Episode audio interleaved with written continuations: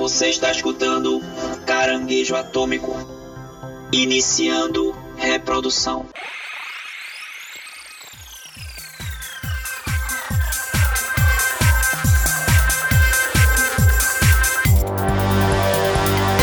E aí, chuchus! Estamos começando mais um caranguejo atômico para vocês. Dessa vez para falar sobre Tomorrow Wa- War. falei certo, não falei não? Mais ou menos, foi quase, foi quase. Foi uma boa tentativa. É, foda-se. Guerra do Amanhã. É, Que isso, rapaz? Tenha calma, rapaz. Tenha calma, meu filho. Não fa... Você está impossível. Filme aí que tá disponível na, na Amazon Prime, né? E a gente vai dar as nossas impressões hoje sobre esse filme. Eu estou aqui com meus amigos. Guilherme Gomes e eu vim do futuro pra avisar que filmes de ET e Viagem no Tempo jamais vão sair de moda. Hum, aí, se for interessante, dá pra continuar aí tendo essa moda por muito tempo. exatamente, Espero continue. exatamente. Os nerds pira. Aqui é Paulo Silva e foi preciso uma invasão alienígena pra ressuscitarem a Chloe do 24 Horas. Pena que ela não fez muita coisa. ah, é, verdade, verdade. Eu sabia que conhecia ela de algum lugar, cara. A Chloe, a Chloe. Foi- é um micro, micro spoiler, mas besteira, é besteira. Ela não fez, mu- Né, ela não né, faz muita né. coisa no filme, mas tá lá. Eu sou o Rudá Braga e eu gostava mais do JK Simmons quando ele era o J. Jonah Jameson. É, liderando o jornal né, nas terras do Miranha. É, eu gosto dele de todo jeito, velho. Sendo um baterista nazista, sendo o pai da Juno, co- como for, eu tô gostando dele. É, ele é bom pra caralho, mas sei não, dessa vez foi uma bola fora, viu? Que filme merda, cara. Not quite my tempo. It's all good. No worries. Here we go. Que? Já começa aqui com o pé na porta, Não cara. Que filme merda. acredito. Já tô vendo aí que vai ser 2x1. Vai ser 2x1. Não, mas convenhamos, era a senhora barba aí do J.K. Simmons, viu? Que barba, Ah, é, sim. que barba ali. O cara é foda, pô. O cara é Que- foda. e ele que tá se especializando aí em fazer personagens carecas, né? Ele há um bom tempo que ele tá se especializando nesse tipo de personagem e, e eu não sei não, hein? A carreira dele aí, vamos esperar que é, no novo filme do Homem-Aranha ele volte aí a ter cabelo e, e nos entregue aí uma baita interpretação do J. Jonah Jameson. Não, já apareceu, ele, ele tá carequinha, É, cabelinho do lado. Tá carequinha, É tá porque o ator carequinha. tá, né? O ator tá desse jeito, então ele assumiu. Porra, mas se tiver um pouquinho de cabelo na cabeça já é alguma coisa. Nada, eu, eu acho ainda que, cara, ele fez um personagem com puta bigodão e cabelo. Ele é o Omni-Man, cara. Ele dubla o Omni-Man do Invencível. O braço tá quase igual ali, viu? É um velho forte, tá um velho forte, cara. Eu acho que Vin Diesel, quando ficar velho, vai ficar que nem ele, assim. Nossa. Só não, é um grande ator, né? Mas, mas tudo bem. Pergunta não é Vin Diesel, porque Vin Diesel é inchadinho. Pergunta é The Rock. The Rock Ah, velho. né? The Rock velho, como vai ser? Capeta, o satanás existe. Existe, meu Deus. Existe, meu Deus. Agora, antes da gente aqui debater mais aí sobre questões capilares, eu queria lembrar pra vocês que pra escutar a gente é pelo Spotify, pelo Google Podcast, pelo Apple Podcast, pelo Castbox, pelo Amazon Music e também tem o nosso site, não é isso, Guilherme? Exatamente, o caranguejoatômico.com. Todos os nossos episódios bonitinhos lá pra você escutar, maratonar. Ele é muito intuitivo, então se você não gostar desses é, aplicativos, desses agregadores de podcast, o site talvez seja a melhor pedida pra você. E lá também você encontra todos os nossos links das nossas redes sociais, né, não, Paulinho? Exatamente, o nosso Instagram, arroba caranguejoatômico podcast, o nosso Twitter, arroba caranguejoat, nosso YouTube, youtube.com.br caranguejoatômico, tem também o link lá para acessar o nosso Discord e também a nossa Twitch, twitch.tv barra caranguejoatômico, onde temos lives diárias. Boa!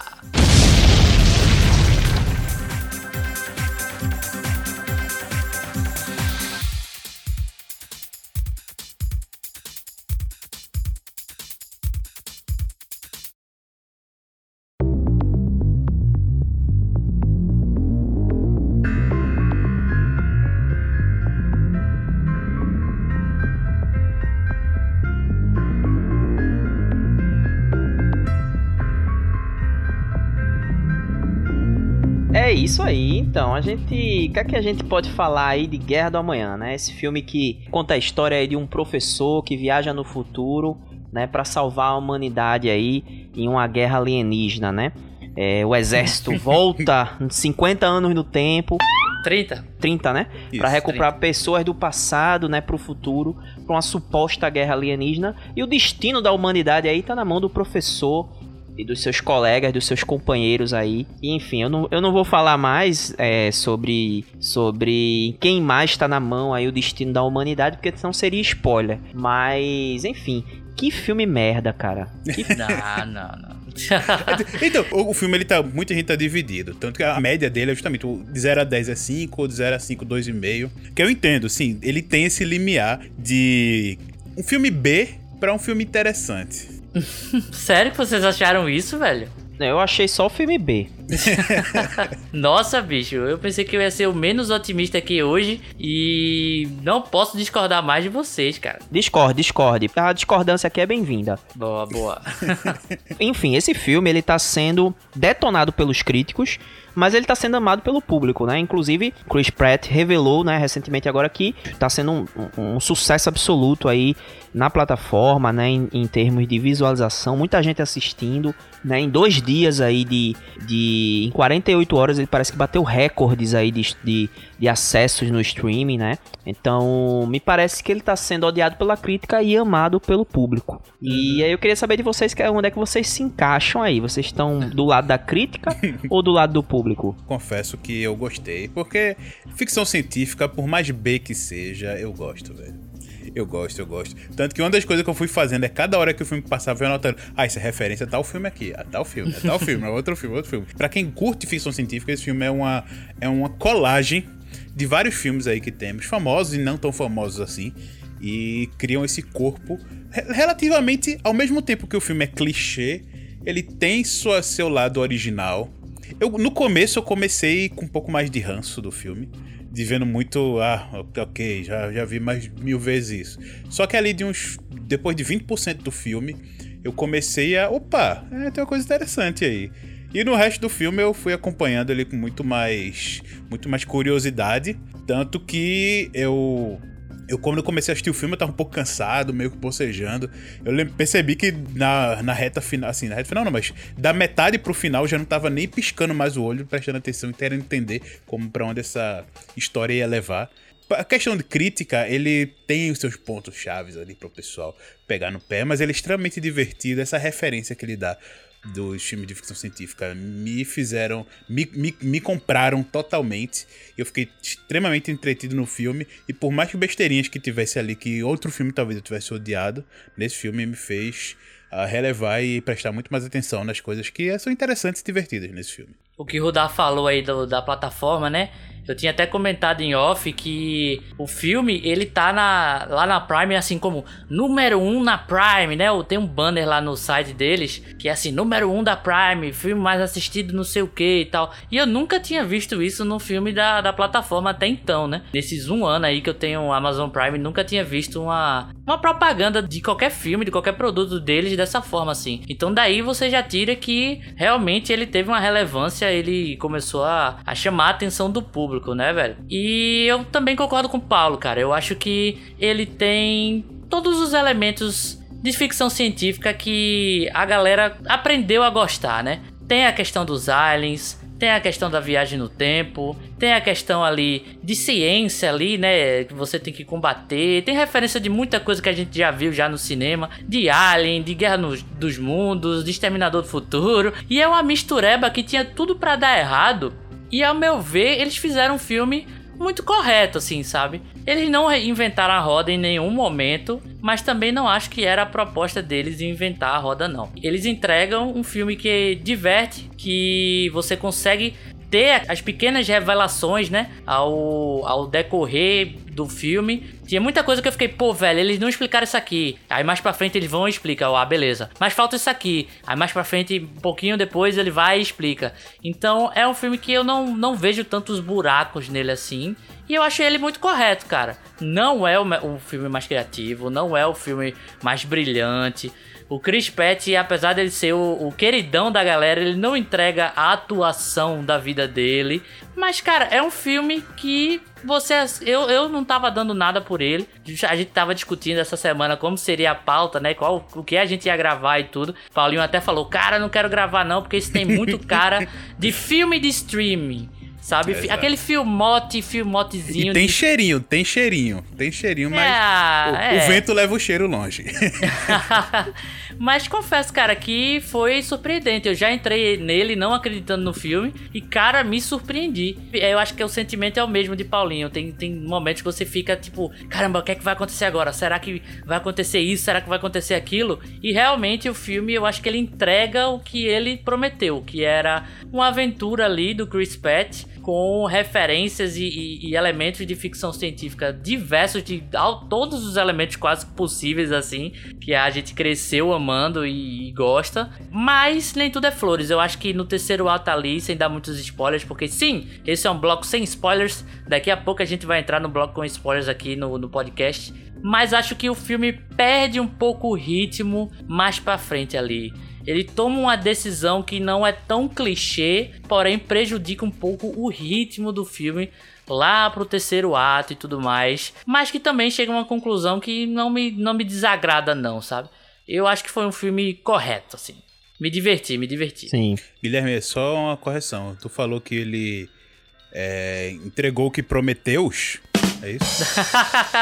é isso mesmo que eu vi? Ou, Eu vou ficar quieto porque eu gosto de Prometheus do Ridley Scott. Eu gosto, velho. Então, vou, vou permanecer calado com essa provocação.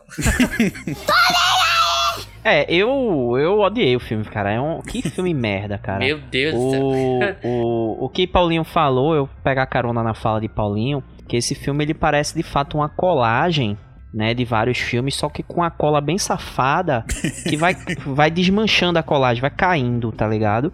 Né, todo o papel. Não tem uma única ideia original no filme. Não que isso seja um demérito, porque é um filme pipoca, declaradamente é um filme pipoca Sim, sim, sim. né? Mas, porra, velho, não tem nada de original no filme, né? É, a impressão que, que dá, assim, pra mim, é que a galera fez um- uma maratona de todos os filmes de sci-fi, de ficção científica, e aí eles foram sublinhando ali o que é que presta, o que é que não presta e tal, não sei o que, e vamos juntar todos nesse filme, tudo nesse filme, né? E aí pegaram e fizeram essa guerra do amanhã aí, tá ligado? Que facilmente aí se eu soubesse que ia ser tão ruim, eu teria deixado pra assistir amanhã, todo dia amanhã, tá ligado? Pra nunca ter que assistir Daqui a de 30 fato. anos só, né? Quando virasse cult. Daqui a 30 anos só, exatamente. Ia esperar, né? A primeira grande contradição do filme é já começar ali com a seleção brasileira chegando na final da Copa do Mundo, né? Não, é, é- Sabe Hoje isso- realmente é complicado. não, e não É só, e não complicado, só. É ele dizer que é, é, ele assistiu o jogo e dizer que aí estão os melhores do mundo. Aí é a pior. Porra, aí acabou de arrombar, minha né? Suspensão de descrença não funcionou, não. Acabou, é, acabou. Acabou com o filme no começo. Não, e outra, americano curtindo futebol como se fosse o esporte número um do país, né? Sim, como se fosse sim. a NBA, como se fosse a NFL. Ah, mas Isso, olha, o futebol isso. tá crescendo nos Estados Unidos, viu? Tá crescendo. Tá, tá crescendo É, bastante. Mas é verdade, é verdade, é verdade. O futebol tá crescendo bastante. Eu não comprei isso e não comprei aquele cosplay de Gabriel Jesus ali também, não. Não, não, não. Chamado Peralta. Peralta. O Peralta, Peralta. cara. O Peralta é Brooklyn Nine-Nine, porra. Então, mas aí você já vê que a pesquisa do a pesquisa para se fazer esse filme foi bem pobre, né? É, vamos pegar um apelido que nenhum outro jogador tem no Brasil. Que apelido tem? Os, Hum, os jogadores brasileiros eram Alejo, Gomes. Tem outro ali chamado Paz. Exatamente, Só Paz. falta o Domingos aí pra fazer o trio. Não, Jogadores. só É, faltou, só jogadores faltou brasileiros no exterior. o, o nosso saudoso Alejo, né? O Gomes e Edmundo Carnaval, né? Edmundo Carnaval, né? Faltou Só também. faltou o Chevchenko! Roberto Carlos.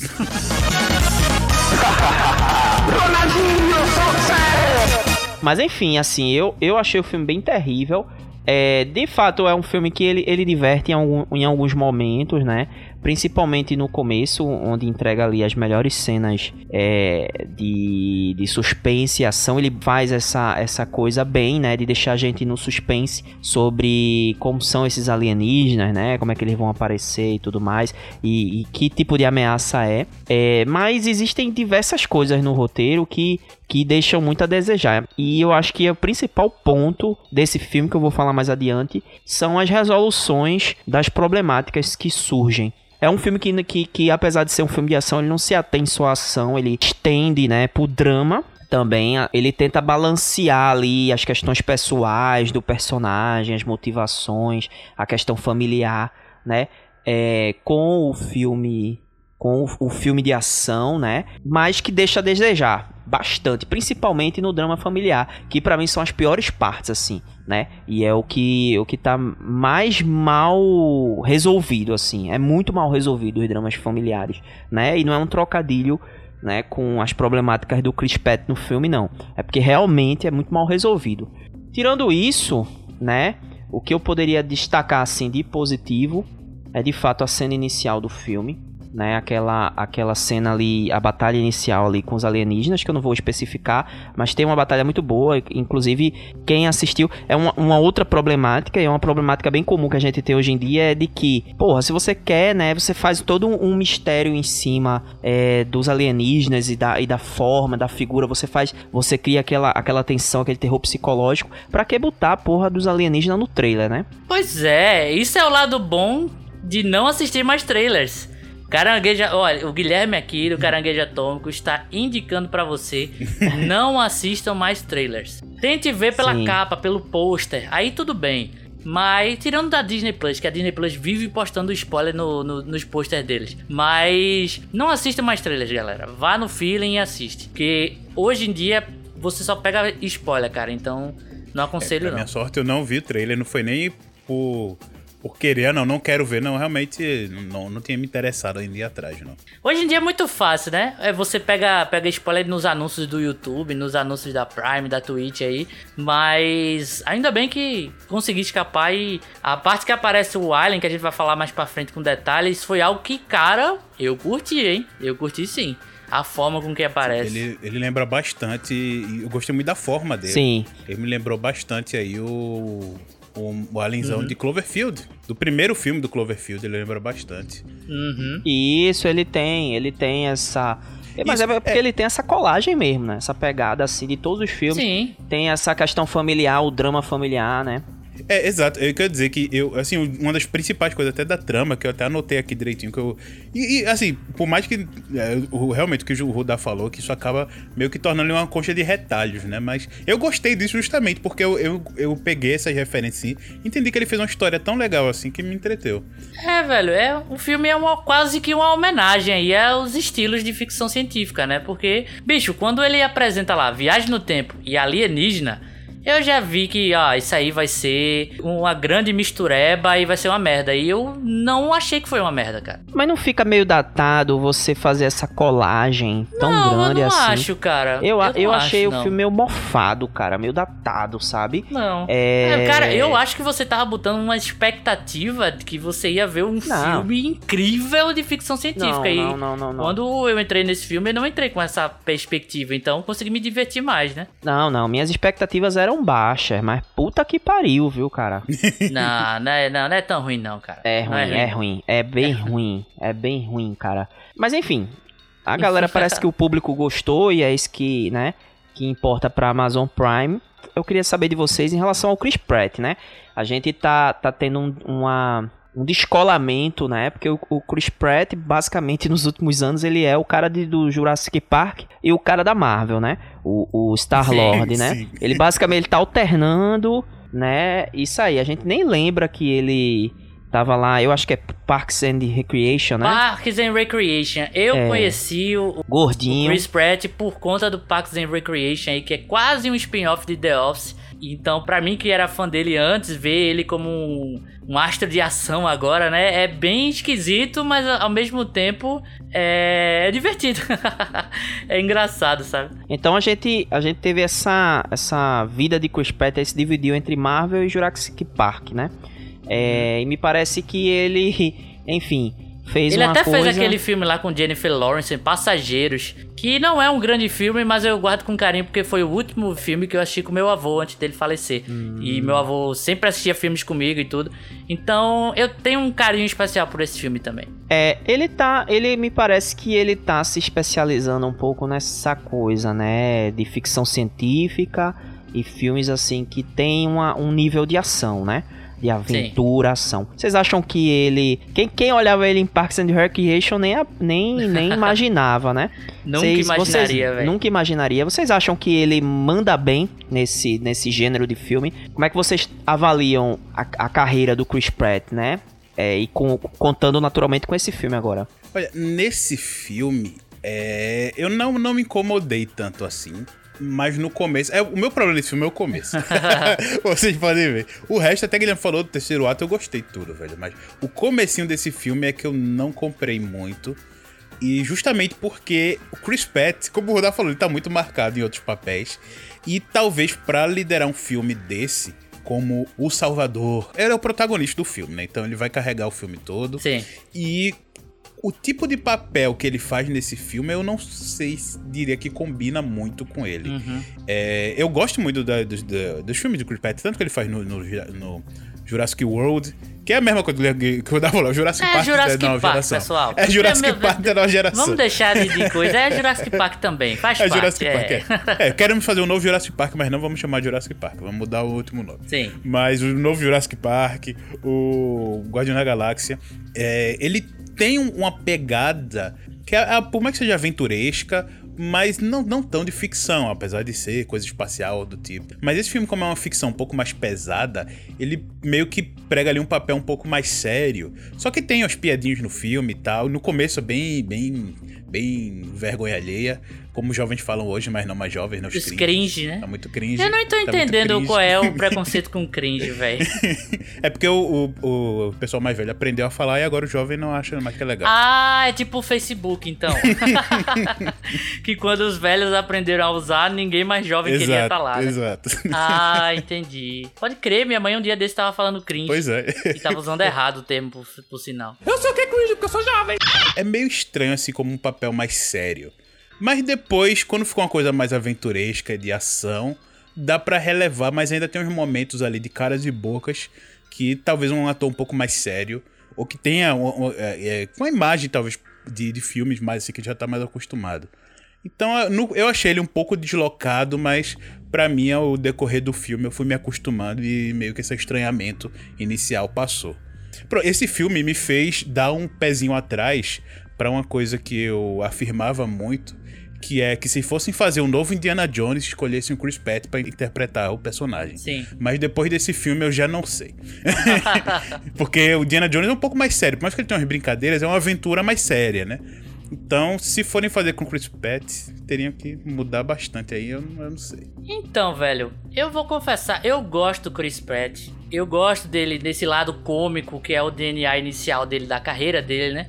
Lá no Parks and Recreation e tudo. Ele até fez aquele o filme O Procurado, né? Que ele era o colega de trabalho do McAvoy, que leva uma porrada do, do teclado ali quando o McAvoy decide ser o fodão lá no filme e tudo mais. Mas é, eu, eu consigo diferenciar assim o Chris Pratt do humor com o Chris Pratt mais voltado para ação, né? Inclusive quando ele deu o passo para os Guardiões da Galáxia, eu já não consegui ver ele como o Andy do Parks and Recreation, né?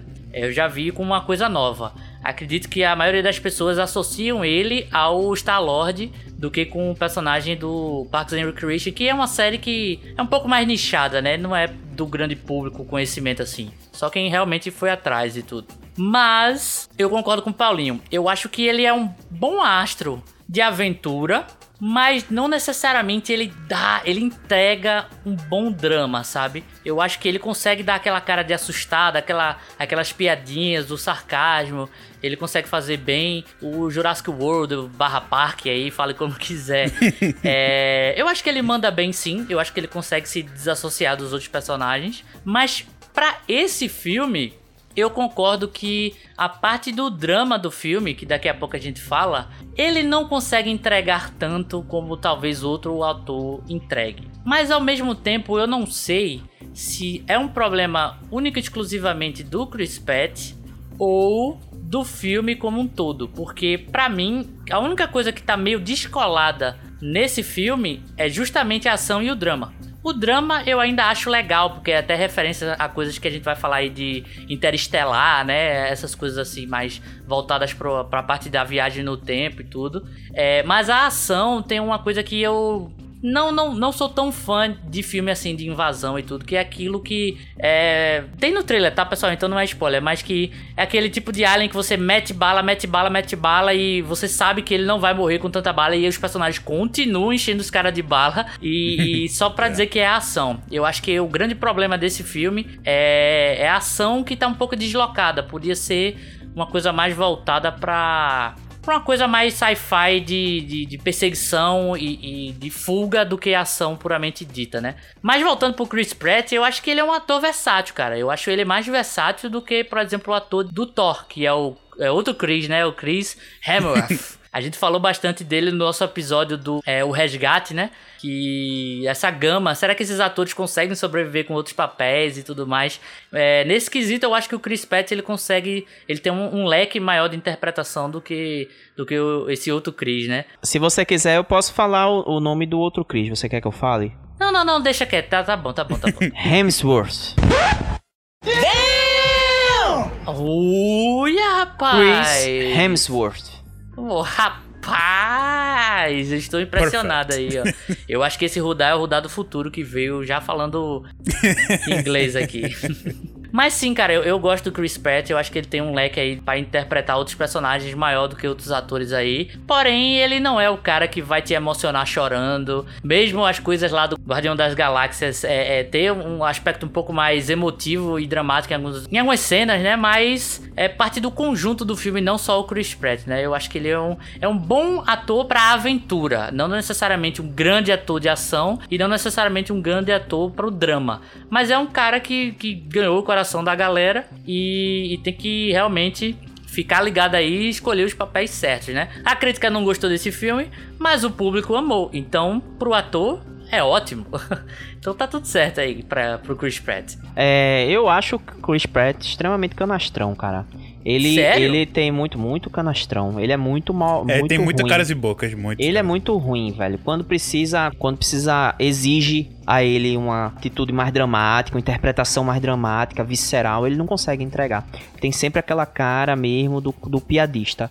E tudo bem, né? É, os, os, os, atores eles também se são escolhidos, né, escalados também a partir dos seus pontos fortes, né? Mas nesse caso, é, a escolha do Chris, do Chris Pratt não me pareceu muito adequada. É, eu me enrolo pra Falou falar o nome tão dele. bem o outro, rapaz. o outro que é mais Pratt difícil eu fácil. falo melhor. Pois é. Ele decorou, ele decorou. Mas aí. o Chris Pratt, Pratt, eu vou falar, eu vou falar portuguesado, foda-se. Não, tá certo, tá certo.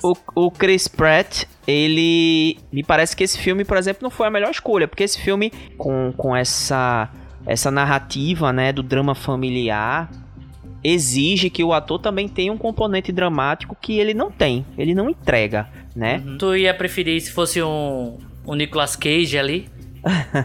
Rapaz, o, o Nicolas Cage ele diverte mais, né? Porra! Ele diverte mais porque ele é uma Caraca! caixinha de surpresa, né? Você não sabe o que esperar. Ele pode ter uma atuação genial ou pode ter uma atuação tosca. Então eu acho que ele não encaixa, sabe? Nesse papel dramático que o filme exige. O roteiro é bem ruim, bem sofrível. Não é que a culpa é dele do filme ser ruim. O filme é ruim mesmo. Eu acho até que ele é um ator carismático e cria uma expectativa para quem vai ver o filme, né? É justamente porque aparentemente né, essa coisa de alienígena, né? Porra, ele, ele tá muito experiente com essa coisa de lidar com bicho e com alienígena, né? Ele me parece que a galera procurou lá no LinkedIn, né? Vamos procurar aqui um ator, velho, que trabalha com bicho e com alienígena, vamos ver. É. Vamos e se fosse um alienígena é dinossauro, praticamente, né? Vamos juntar É. quem? O, o Chris Pratt, cara. É, eu- parece que os caras fizeram análise assim, disseram, eita, peraí, ó, Chris Pratt aqui, se tá disponível no mercado, deixa eu ver aqui, ó, ele fez um Guardião da Galáxia, né, fez um Jurassic Parkzinho, né, velho, pode ser aqui, ó, é, vamos, vamos escolher ele, aí chamaram ele pra fazer esse filme. Se a premissa fosse só é, sair na mão com os, com, com os ETs, e literalmente ele sai na mão mesmo, é, seria Tem hora que sai. né, seria maravilhoso, assim. Ele faz a piadinha e tal, mas a exigência de um arco dramático ele não consegue entregar. Não consegue É, aí eu de jeito pouco também. Não consegue, ele sempre tem aquela mesma cara.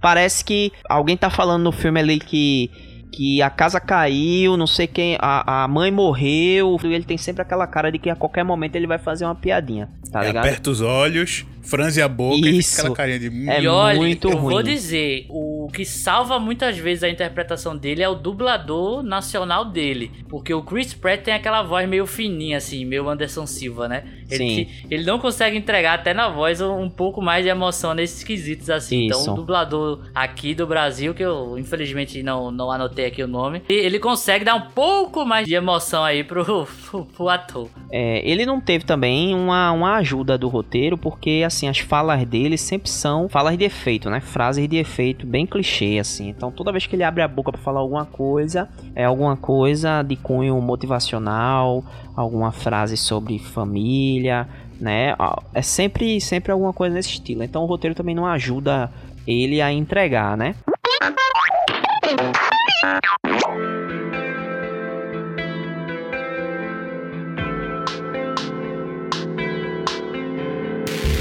Bem, eu acho que tá na hora da gente entrar no bloco de spoiler já, né?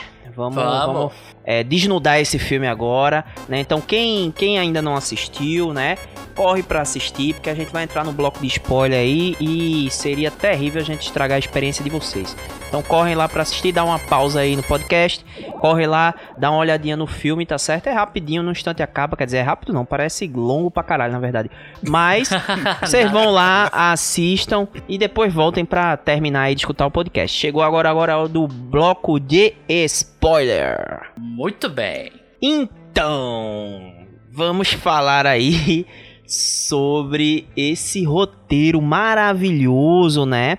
A gente tem essa premissa, né, de, de que cidadãos aí comuns, né, é, vão ser alistados para lutar uma guerra que tá acontecendo há 30 anos na frente, no futuro. E vocês não acham que faltou explorar melhor essa coisa da, do estranhamento dos personagens em irem para um futuro, lutar uma guerra, né? Que eles não estão vendo, porque ainda não tá acontecendo na linha temporal deles. E aí eles são catapultados lá no futuro. E me parece que é uma coisa bem natural, assim. Vocês não acham que faltou trabalhar um- um- esse estranhamento dos personagens, não? É, meio que essa parte do treinamento, né, deles é, foi, foi muito rápido, né, basicamente. Mostra que eles estão lá no meio do treinamento e tem uma urgência que eles vão ser teleportados pro futuro mais cedo, porque tá sendo atacada a base e eles não vão poder. E aí chega lá, numa cena que eu digo até. Esse, essa cena foi o momento que me fez a chavezinha do filme de. De começar a prestar mais atenção de opa, tem coisa interessante vindo aí.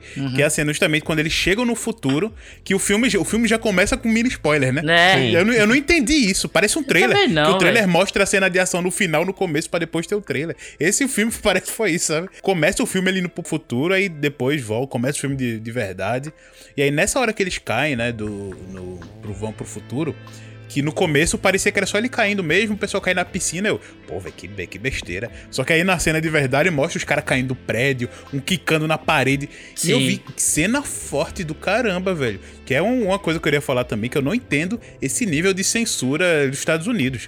Que não pode ter sangue direito no filme, né? Que o sangue só sai quando tem uma feridinha, sai um pouquinho de sangue. Quando os caras são perfurados, né? Pelas, pelas estacas lá dos aliens. Sim. Mas o cara estourando na parede com, a- com um som que é ultra mega forte. Não é? Ele bate na quina. Negócio caindo assim. Tec, crack. Aí foi é muito mais impactante do que um tirinho saindo sangue. Também senti que eles chegam, sabe? Já foi muito, opa, chegamos, tamo aqui. E aí, tá ali, ó. Tem uma a ceninha muito clichê, já chegam, miram com o binóculo lá atrás, vê os soldados sendo mortos, né? Que é isso? São eles e papapá. Nós precisamos de você, tá certo? Vamos lá, gente. Começa muito sem, sem realmente sem adequação. E é por isso que esse comecinho me incomodou em alguns pontos.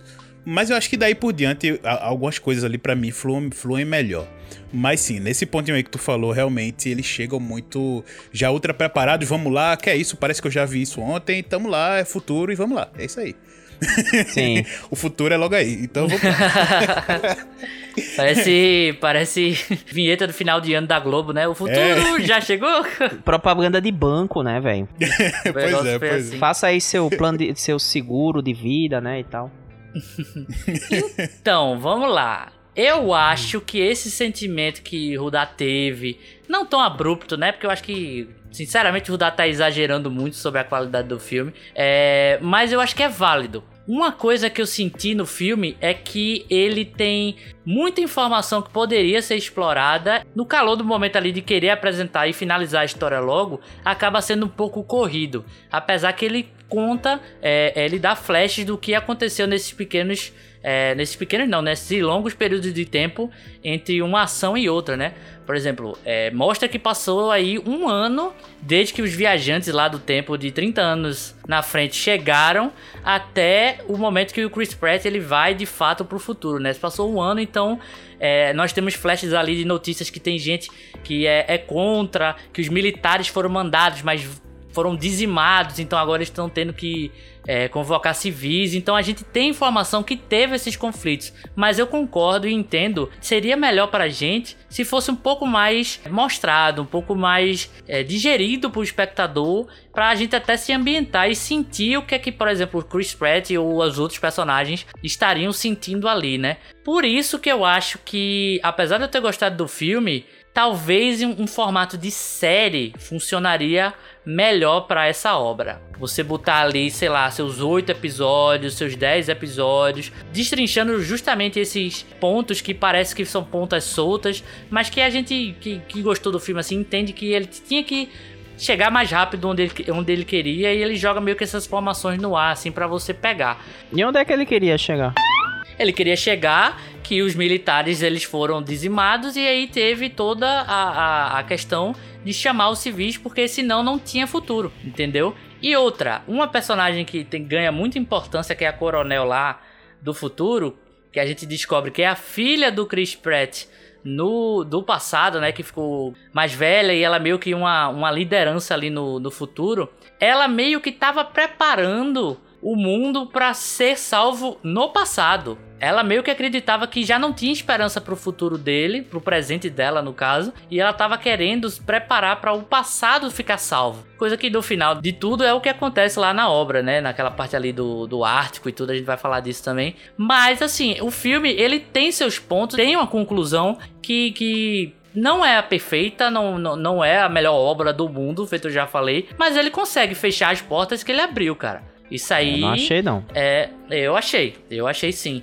Eu acho que ela, ele tem uma quebra de ritmo ali quando meio que dá merda no futuro. Eles quebram um aparelho lá de, de volta no tempo e tudo. Que eles voltam com a, com a substância, né? Que, que eles conseguiram desenvolver a partir da fêmea do, dos ETs lá. E meio que ali tem aquela quebra de ritmo para mim que beleza, agora eles vão salvar o presente. Mas como? Porque o, o Chris Pratt tá triste, como é que vai fazer para acontecer? Ali eu acho que o filme se perdeu um pouco. Por isso que eu acho que talvez um formato série você dava tempo para desenvolver um pouco mais de questionamentos ali, um pouco mais dos dramas que, a, que o filme é, traz. Mas eu acho, velho, que o filme ele fechou tudo que ele abriu, assim. Feito eu falei, todas as, as dúvidas que iam surgindo para mim, por exemplo, pô, beleza, esse é um tipo de ET que ele não ia dirigir uma nave, pilotar uma nave, tá ligado? Onde é que, como é que eles chegaram?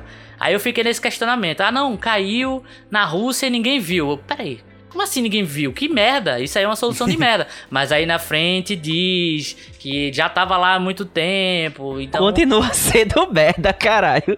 Continua sendo merda pra caralho. Não, não Gui. é merda, cara. Não é. é que não é, é não. tava lá. Vê, é. vê, vê, que coisa troncha, velho. Tava não, cara, lá. não é merda, velho. Não é. Eu achei, eu achei. Eu, eu, eu não acho, é, não, velho. Então, isso, isso é uma. Isso é, tipo, é referência tanto a Prometheus, né, do Alien, Sim. quanto a Enigma do Outro Mundo, que é Uhum. aquele ser que já tava lá na pré-história e congelou. E aí depois acontece alguma coisa que vai descongelar. E tanto Alien, inclusive, né, que as naves ali totalmente a Prometheus, os criadores Pois estavam é. lá com, a, com o carregamento da arma biológica é igual, igualzinho aos aliens. Acho que esse é um dos o, motivos que o eu primeiro comprei Alien isso. mesmo, né? O oitavo passageiro tem isso. Eles entram numa parada super tecnológica ali Isso. e tem os seres vivos, que são os aliens, né? Isso, aí tem os caras que, que pilotavam, que não estavam lá e, e eles eram meio que os animais, as armas. ali. Exato. É total disso. Mas aí que É. tá, velho. Em nenhum momento eu disse que o filme é genial ou extremamente inovador. Mas eu acho que na proposta que ele apresentou, ele fechou tudo, todas as dúvidas e todas as pontas que foram nos apresentados. É a coisa mais magnífica do mundo? Não é. É a coisa mais original, mais bela, mais resolvida? Também não é. Eu acho que assim, o terceiro ato ele é falho justamente porque vira uma parada meio Stranger Things aí, onde os adolescentes e a galera que não tem o mínimo conhecimento das coisas resolvem a parada, tá ligado? Tipo, eu detestei a resolução lá do vulcão ser o boyzinho da aula do cara que sabia sobre vulcão. Ali eu achei lazy writing, ali eu achei Ah, não, preguiçoso. Ali, não, ali eu me caguei de rir. Não, ali Porque eu é, achei. é- é a piadinha que tava construindo o filme todo, que é aquele ponto de. é, o, por que ele parou logo no começo a apresentar todos os personagens? E aí no final vai mostrando esse pirrainha do vulcão. Não foi só uma piada lá atrás. Uhum. Foi, serviu lá pra fechar numa pontinha e tal. É, uma, é a ponta da piada, é da zoeira, mas eu comprei. Essa zoeirinha eu É, comprei. essa parte eu comprei menos. O terceiro ato, pra mim, é, é, é a pior parte do filme, é o terceiro ato. As conclusões, assim, aí eu achei meio preguiçoso mesmo, mas eu acho que num todo, no, você olhar o filme como um todo, ele responde tudo que foi apresentado, cara. Não é a melhor coisa do mundo, mas também não pode dizer que o filme é um lixo, não. É, eu, eu achei o filme bem ruim. E eu vou dizer Isso por quê. Eu vou dizer por quê. É, eu acho que ele deixa muitas pontas soltas, sim. Ele deixa muita coisa em aberto, né? A primeira delas é a mais óbvia, né? Porque o pessoal não trabalhou pra prever, pra, pra tentar é, combater esses aliens antes da guerra se estabelecer, né? Precisou a esposa do Chris Pratt falar, né, é, sobre, é, a, sobre a possibilidade dos aliens já já estarem aqui, porque os militares e todas as pessoas que estavam participando dessa guerra no futuro, que deviam estar bem engajadas, porque estavam voltando no tempo para trazer gente para batalhar essa guerra no futuro, é, não conseguiam pensar que esses, que esses bichos estavam já instalados na Terra, não tinha ninguém que pensasse isso, participando de uma guerra, e aí você tem a ponte, né, digamos assim, a solução que eles, que eles dão para além dessa de que os bichos já estariam lá, é que você descobre é, onde esses bichos estão através do dente de um dos bichos, né? A garra, desculpa, a garra de um dos Isso, a bichos. Porra, mas esses bichos. Não, ninguém fez uma autópsia nesses bichos no, no futuro, né? Analisou, né? Fez um estudo. Então isso é muito, muito raso, pô. É muito vazio, uma explicação de merda, assim. Porra, velho, não, não tinha nu- ninguém no futuro pensou em fazer isso, tá ligado? Pra Sim. poder voltar no tempo aí e impedir que acontecesse. Já que, tudo bem, eu entendo que eles estão perdendo uma guerra no futuro, eles vão morrer no futuro. isso provavelmente não vai mudar nada no futuro se eles salvarem o passado. Mas a gente tem que lembrar que o principal esforço da filha do, do Chris Pratt é justamente salvar o passado. Então, porra, ninguém pensou. Eu já estou ficando nervoso, hein? Mas aí é que tá. O esforço de salvar o passado é uma, uma missão própria da filha do Chris Pratt. O objetivo da galera que viajou, da humanidade naquele momento ali, que viajou no, pro passado, é salvar é, o futuro, ganhar a guerra. Então, eu entendo que é uma solução fácil, e por isso que eu não gosto muito do, do terceiro ato, que, porra, tem a explicação do menino lá do, do vulcão, né, velho? Porra, o cara que.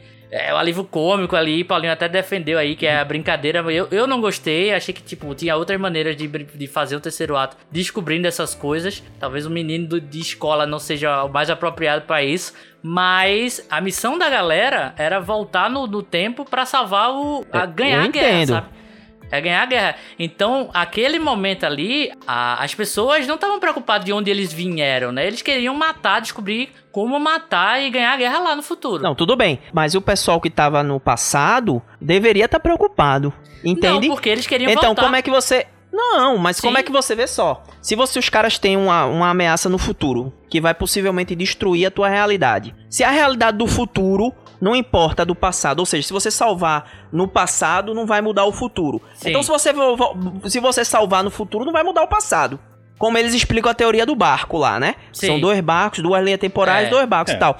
Meio que se eles, é aquele, se eles salvassem o futuro, ia, ia meio que a humanidade do passado ia passar É. por aquilo tudo mesmo. Até Exatamente. chegar lá. Só que meio que. É, então, só que meio que. Não, é, não, exatamente. Tanto que eles, quando eles só recrutam pessoas que já estão mortas. Uhum. Exato, pra não ter, pra não ter essa justamente- isso é o paradoxo temporal. Mas qual é a motivação que um cara no passado, um governo inteiro no passado, inclusive que tá fortalecido, porque ele tá com a população toda, né? No futuro eles estão só em 500 mil, né? Então, é, qual é a motivação que os governantes e a sociedade do, do, do passado têm ir pro futuro e exterminar os seus, os seus combatentes? Quando eles, na verdade, eles podem salvar a humanidade no passado.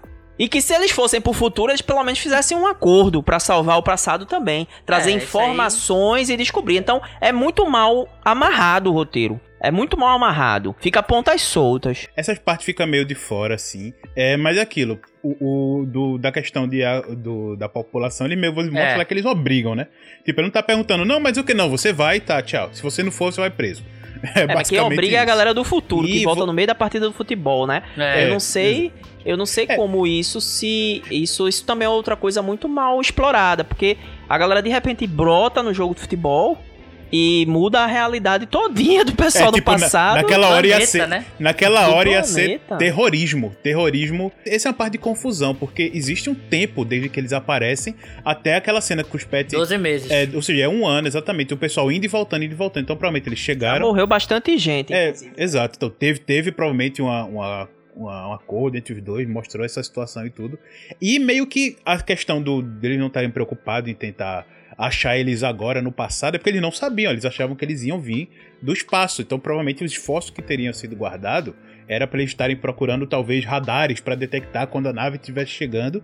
O que o filme mostra que isso não ia adiantar, né? Porque eles já estavam por aqui. E a questão de, ah, o pessoal não imaginou, não pensou nessa possibilidade. A- o fato da mulher dele falar também é muito, muito tosco. Isso, isso não, não vou negar. É muito É, tosco, é. é, muito tosco. Ninguém é no futuro. Você tem ali cientistas, você tem um bocado de gente que tá empenhado em salvar o futuro e também salvar o passado, já que já sabe que tem essa ameaça, né, que de, de, de, de- de apocalipse, né, na realidade atual, no, na linha do tempo atual. Então, ninguém pensou nisso. Então, mas tipo, Quem é pensou, muito... na verdade, quem pensou nisso foi a filha do Chris Pratt, né? Que viu que tinha, já- tava dando game over lá É. no futuro e ela decidiu salvar o passado, né? Fazendo a vacina lá. é, e, e é aquilo. Não, mas quem tá no passado também não pensou. Você tem todo mundo aí que poderia pensar. Você sabe que tem uma, uma ameaça no futuro. Então você, você- Ninguém se preocupa com isso.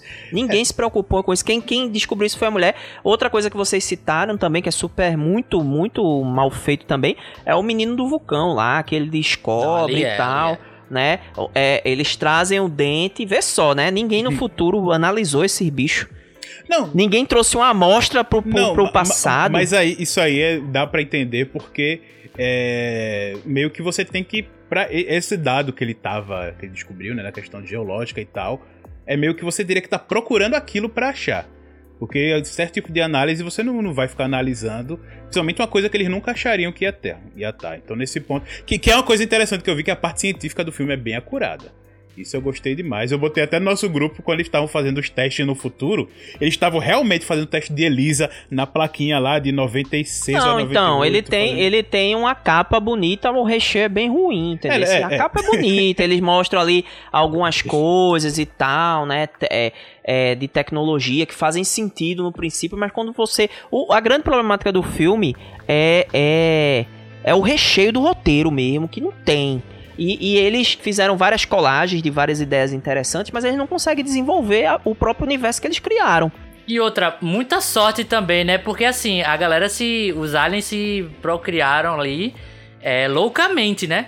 Porque você vê que na nave tá com. Tem muitos, mas assim, pra extinguir a população mundial, eles tiveram que procriar muito. E o cara Sim. tinha a garra certa que mostrava um dos aliens que teve É, aquele. não, não era, não era o da nova ninhada, né? Era dos antigos. É, era dos primeiros que chegaram, então realmente aí foi quase um Deus Ex Machina, porque foi só sorte mesmo. Não, mas não, Ah, tem muita sorte. tem é o famoso. É, é a sorte do protagonista. O cara tem É. um pai que é contrabandista. Conveniência de roteiro, tem É, esse sim, nome sim, também que a galera É, dá. conveniência de roteiro. É, pra cacete, assim, velho. É muita. Mas, novamente, é o erro do terceiro ato. E o pai do cara que entra na, no raio de ação lá, é, como é que se diz? No espaço aéreo, né? Da Rússia também, se- da Rússia sem ser detectado, né?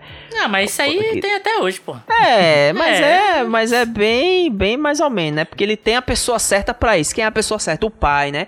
Tipo, é bem, bem também, sabe? Dentro, tudo bem que na salada de, na salada de absurdos do roteiro, isso aí é uma besteira, né? A gente poderia até engolir em um outro filme, mas não deixa de ser um absurdo também. E outra coisa, essa coisa do vulcão, eu até entendo que vocês falaram, não, tem uma, uma questão também cômica e tal, não sei o que. Que seria massa, eu acho até que seria legal se você tivesse o filme com um tom cômico. O filme ele tem alguns momentos, até porque tem Chris Pratt, ele não sabe fazer outra coisa. Então, você tem os, os momentos os momentos cômicos do filme, né? As coisas que, que foram feitas ali sob medida para o Chris Pratt brilhar. Ele não brilha, mas foi feito para ele. É, só que o filme ele tem uma carga dramática por, por, por essa todo esse dilema, essa questão da família, como ele também tem essa pegada de Cloverfield, né, de, de é, é, tropas estelares e tal. Você foi jogado naquele mundo com os bichos, né, que Isso. parecem ser uma ameaça gigantesca, né? Cada bicho daquele parece ser uma ameaça gigantesca. Sim, e né? no começo, eu gostei muito da revelação do, do bicho, assim, para quem não viu o trailer, né? O bicho se tremendo assim, meio que respirando. Eu gostei muito, velho. Gostei muito. É, mesmo. aí tem esses elementos assim que, que pega de, de Alien, que pega de. Uhum. que bebe de, dessas várias fontes e tal. Que é massa, tá beleza, você fazer uma colagem dessa, né? De um estilo estético e uma maneira narrativa de você introduzir um bicho diferente e tudo mais, né? O bicho vai aparecendo aos pouquinhos, mas também ele, ele aparece aos pouquinhos só naquela cena é, ali, cria aquela tensão no comecinho, uhum. depois eles abrem a porteira e é bicho para todo lado Sim. e a mesma incoerência tá assim. Primeiro, é muito difícil você matar um bicho. Depois se torna super fácil você atirar no pescoço e no coração do bicho. É, Fica na muito barriga. fácil. É naquela, na barriga. É, tem uma cena que, ele, na cena que eles estão capturando a fêmea, é, que aparece a horda lá de machos para tentar resgatar. É, eu pensei, pô, velho, fudeu. Não, não fudeu. Ele só deu uns tirinhos, entrou e conseguiu resolver. Exatamente, então... eu pensei que tinha fudido quando mostra que eles são tipo esquilo, né, voador, assim, que eles abrem né, aquela velho? membrana e saem voando. Foi só naquela Caralho, cena. Caralho, tem até isso. Só naquela é. cena. Fudeu de vez! A própria escala de ameaça, ela se torna incoerente ao longo do filme. Porque você tem uma ameaça absurda que ao longo do filme ele se perde. Eles não conseguiram dar desenvolvimento né? Mais aquele estilo, né? De mostrar pouco, né? Mas é, e quando mostra é uma ameaça gigantesca, porque isso exige soluções inteligentes. Entendeu? Isso exige que o cara que está fazendo o roteiro pense em, em soluções inteligentes para você salvar os personagens daqueles conflitos, né? Que vão surgir com os bichos, né? E tudo mais. E o e dá trabalho, velho. Você procurar uma solução inteligente dá trabalho. Então, eu entendo se o filme tivesse essa pegada de brincar consigo mesmo, né? Fazer essa coisa meio comédia, pastelão e tal, misturar com ação, né? Fosse ali um filme de ação-comédia, massa. Mas o filme ele investe na questão dramática, na questão do suspense, na escala da ameaça, né? É uma ameaça gigantesca. É, e ele dá entrega uma solução dessa, por exemplo, do vulcão, tá ligado? É totalmente incoerente. Sim, sim. Entender? Isso não, não sustenta, não se sustenta. Inclusive, da cena daqueles amigos, logo no começo, né? Que é, como eu falei, a atriz que faz a Chloe do 24 Horas e aquele sim. amigo gordinho barbudo lá. Também eles vieram para nada só para fazer duas, três piadinhas e morrer também. Foi... Também tem os momentos de comédia não, ali, filme. quando apareceu aquela galera, eu disse, não, os três patetas aí, velho. O amigo do Chris Pratt, o professor lá, essa é, menina né? e o barbudo. É, tanto Pronto, que eu achei que o amigo do Chris Pratt tinha morrido até na hora da volta, né? Quando eles estão voltando. É. O que aconteceu com você? Por um momento eu achei que eles tinham esquecido o cara, é, eu véio. também. Eu também. Ah, pronto. Esqueceram ele, não vai mais nada. Não, ele apareceu lá, não. Eu escondi. Eu me escondi. Uhum. Agora tá, eu vou dizer para vocês uma coisa que eu curti que foi a revelação de que no futuro a Coronel era, era era a filha. Ah, eu filha gostei dele. também, é. velho. Eles fizeram de uma forma bem bacana também, na minha opinião. Eles não fizeram uma revelação tipo, bah, tá ligado? Tipo aquela assim, é um plot twist. Eu sou eles sua fizeram filha, uma coisa. Né? Isso, eles fizeram de uma forma bem natural e divertida. Que ele descobre na hora ali e tal, não sei o que. E aí gera um interesse, um engajamento. Você se envolve, porque você quer ver a dinâmica desse pai com essa filha mais velha, né? Com a, com a idade, quase com a idade dele, né? E aí você quer ver essa interação e o que supostamente teria acontecido no passado.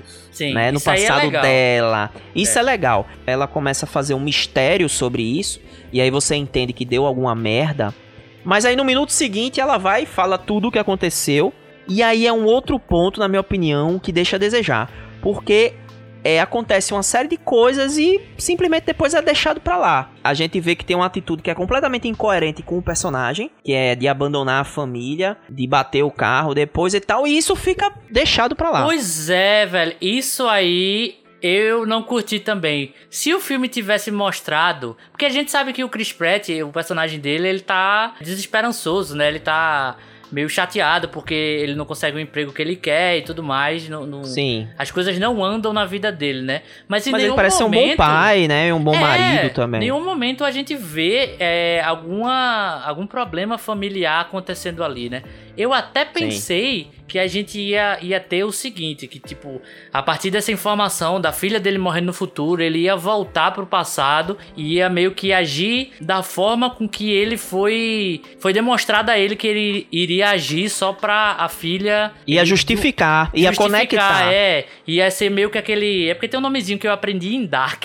Que você não sabe quando é que a, a ação acontece, né? No passado ou no presente, porque ela existe nos dois tempos ao mesmo tempo e não tem criação. Eu esqueci o nome. Ixi, onda essa, meu irmão? Mas não, o Chris Pratt ficou chateado ali dois, três dias, dormindo no quarto da filha, e depois a, a mulher resolve a- o plot todo do filme pra ele. Mas eu, eu concordo. Apesar de eu gostar dessa, dessa questão, como é que é o relacionamento do pai com a filha da mesma idade que ele, um pouquinho mais velha, né? Porque 30 anos aí na frente. Então talvez ela seja até mais velha que ele, que seria uma coisa legal. Mas novamente, o Chris Pratt, ele não é um ator de drama, ou seja, ele não entrega talvez a motivação que a gente vê. É, lógico que tem suas escalas de, de, de drama, né, que é preciso pra atuação, mas por exemplo, com o que a gente vê com Interestelar, né? Do, do cara ver a filha mais velha e não saber o que é que vai acontecer e tudo mais. É, mas pra mim faltou tanto o Chris Pratt botar a emoção ali, tanto um background, aquela parte que a gente tá antes da viagem dele no tempo, ele vê que tipo ele tem problemas na família, problema com a esposa, sei lá, não consegue se conectar direito com a filha, mas não, ele parece ser um bom marido e um, um bom pai. É totalmente incoerente. A, a história que ela conta não faz sentido. Então, nesse ponto, eu, eu comprei isso, principalmente depois com no final, depois do final do filme, quando eles apresentam né, essas resoluções. Nessa hora dele. Tanto que ele, ele estranha, né? Quando ela fala que ele abandonou e tudo. E aí eu Sim. também gostei dessa parte de não explicar, porque ele, até o próprio personagem meio que tá. Pô, mas como é que eu fiz isso? Eu nunca vou fazer isso. E aí, depois, na, na reta final, mostra que é, meio que aquela. Aquele Chris Pratt que ela tava falando, aquele pai que ela tava falando, não era o mesmo. Era o de outra É, realidade. não, não é porque no momento que tem a viagem no tempo alterou-se, né? No momento que ele recebe aquela informação, ele já não é o mesmo. Então, naquele, aquela pessoa que ela tava falando era o pai dela que voltou sem a fórmula. E aí ele voltou pro Na mundo... verdade que não voltou, né? Não, que voltou, porque ele morreu no acidente de carro. Mas ele não viajou no tempo. Não, não, não, ele viajou, ele viajou e voltou. Não, o, o pai Não. da. Tá, Sim, Não, É, me perdi aqui, desculpe. o futuro do, do 30 anos não existiu viagem no tempo. Eles estão fazendo a Isso. viagem da, da primeira vez agora. Entendeu? Isso aí. Ah, sim, sim. É, ok, É, foi- é, o- é o- a linha temporal dela normal, É a, a desenvolvimento tempo dela normal. original sem, Dela. sem a joia do infinito, entendeu? É isso. É, não, É ok, isso. então tem, aí eu tenho um ponto a mais aí também. Porque. Vá. Não, mas isso, isso, isso não vai interferir no que eu tava falando, porque é, meio que mostra que ele tem um pouquinho disso logo no começo do filme. Quando eles estão lá festejando e ele tá na reunião de negócio. Não, vem cá com a gente. Não, não, não, peraí, peraí, eu tenho que resolver isso aqui. Daqui a pouco, quando eu voltar, eu vou ser um cara melhor. Eu tenho um trabalho. Sim, Aí sim. vai lá, e- ou é. seja, meio que. Assim, tá certo que é um trabalho, então não é, isso não é abandonar a família. Ele só tá lá de fora da casa. Mas mostra que ele já tá com desgosto ali, coisa atrás de É. coisa. E isso aí pode. no- no- eu não vi nenhum problema disso, é só ah, desestruturou a família. Sabe? Até porque ele morre sete anos depois daquilo ali, né? A gente faz um esforço de um exercício mesmo de futurologia, entendeu? Porque não é, não é explicado, velho. Não é uma coisa que fica evidente. A gente imagina que, tá ligado? Ah, imagina que, pô, quais são os motivos que vai levar esse cara que parece ser um bom pai, um bom marido, né? É, a abandonar a família, tá ligado? Desaparecer, não, não dar mais sinal de vida pra, pra filha e, e de repente morrer num acidente de carro, né? É, até porque ele tem o mau exemplo do, do pai dele, né? E aí eu vou dizer, massa que sejam duas linhas do tempo diferentes, né? Mas isso também é, se torna um diálogo meio inútil, porque, tipo, isso não tem nenhum peso no desenvolvimento do Chris Pratt, Ah, tem. do, da linha do tempo normal. Não, não tem. Vê, ele vai morrer. Outra, outra incoerência também, porque ele vai morrer de qualquer jeito. Ele morre na linha do tempo dele, ele morre na linha do tempo da filha, né? Na verdade, não. Na Na verdade, não. Na linha do tempo dele, ele, ele, ele vai morrer em sete anos. Depende, porque se- agora que ele sabe dessa informação, ele pode nunca mais entrar num carro. Não, tu- tudo bem. Tudo bem. Você morrer num acidente de carro, você pode ser atropelado também. É, Né? mas, mas assim, eu, eu entendi que, tipo, ele, a partir das informações que ele recebeu, ele não é mais o mesmo cara. É diferente do cara que tinha câncer. É, o tipo, o cara não vai deixar de ter câncer porque ele viajou pro futuro. O Chris Pratt tem informações que, que ele não tinha. Por exemplo, eu acredito que esse Chris Pratt agora não vai abandonar a família. Isso. Então, Você pode ser que acredita. é o efeito borboleta. Uma ação aqui reflete É. em todas. Não é Então, premonição mas- que a morte vai atrás de você, independente do que for. né? Então, mas isso é uma coisa que você acredita que, né? Sim. Você acredita que, você interpreta assim, você extrai isso, você pensa, olha aí, você tá fazendo, você tá fazendo o exercício aí de fazer um roteiro melhor do que o roteiro do filme. Você É, tá não pensando, depende, não, velho. agora eu Mas é que imagino essa questão acho que... não, não influencia Não. na história que ele tá Não contando. Ele precisava estar morto pra poder, poder viajar no tempo, pô. Mas é uma informação importante, gente. Tem um peso. A gente sabe que o cara foi um. Naquele futuro ali, o cara foi m- mau pai, né? Foi um cara que sumiu, desapareceu do nada, morreu sete anos depois no acidente de carro. A gente sabe que o cara do futuro vai morrer entre sete anos. Ele sabe dessa informação e o filme não dá nenhum indício ao longo da trama. Simplesmente ele volta pro passado. Mas não é importante E, ó, se ele morreu ou não, pô. É, porque a importante resolução é ele é logo voltar a pro da questão não é ele morrer. A questão não é ele morrer, gente. A questão é, é isso ter um o personagem se, ser transformado. Ele volta no mês, ele volta mesmo. Aquela informação ali é dada e ela passa e você e passou. Mas, cara, Não, a mas informação é inútil. importante aí não é se ele vai morrer ou não. É ele ver a filha crescida e ter todo aquele dilema de, porra, eu não posso ser o cara que eu, que eu. Teria Mas me esse tornado. dilema não acontece. Mas claro que não acontece, cara. É, principalmente claro quando? acontece. É, na hora que ele volta, ele fica, ele acontece? fica lá meio que. Ele não consegue abraçar a filha, ele fica meio que catatônico por ter visto ela morrer. Claro, porque ele, por a filha morreu no futuro. Sim, mas isso, Sim, isso ele tudo viu a filha soma, morrer no pô, futuro. Isso tudo soma. Isso já é um, um instrumento narrativo que ele não, ele não é mais o cara, pô. a filha morrer no futuro, né? Deixa ele com aquela postura. Isso afeta ele. Sim. É visível no filme que isso afeta ele. O que ele viu no futuro. Tanto é que você tem um diálogo expositivo entre ele e a esposa. Ele dizendo: Nossa filha, eu vi nossa filha, não sei o que, ela morreu. É um diálogo expositivo, mostra que o que tá passando na cabeça do personagem é isso, ele tá preocupado com isso. Mas aquele diálogo da filha que conta pra ele que ele volta de carro, ele morre, que ele abandona ela, que ele não tá com ela, por isso que ela se torna quem ela é, não afeta ele. Esse- esse- isso aí é simplesmente uma coisa que fica, passa despercebida. Não, bicho, ele não- volta, não, Não, não, eu, eu tem nenhuma conexão, Não, gente. assim, não nenhuma É, conexão é lógico porque, então, é porque esse é um ponto que vai, é, é- vai tendo várias coisas, várias coisas somando. Isso pra mim é soma ali tudo que ele vira quando ele volta pro presente. Esse ponto aí de a, a, da explicação eu acho totalmente irrelevante, velho. É o, o filme ele exatamente. apresenta, ele apresenta outra coisa e a informação que ela fala é interessante pra deixar o personagem ali é, meio que sem saber direito o que é, tanto que depois disso ele fica muito mais, não, sou seu pai, deixa eu te ajudar, deixa eu te ajudar, deixa eu te ajudar. Meio que ali já mudou ele. Isso pra mim foi o ponto que ela colocou aquilo ali, de somar, ele- além dele ter mudado e somando com isso tudo que ele passou do lado da filha no futuro e com a morte dela. Isso tudo volta ele transformando pro Eu presente. gosto de podcast assim, meu irmão, quando o pau come. Ó o pau quebrando, pai. Eita porra! Briga na marcha, pai! Eita porra! Pega! Que eu achei que ele, ele é aquele pai atencioso porque ele é essa pessoa. Ele é um pai Não, atencioso. então, ele, o que é a um gente cara tá bacana e acompanhando. gosta da O que filha. a gente tá E acompanhando. aí ele tá no futuro. O cara que, o Então, cara que abandona a família não é o mesmo.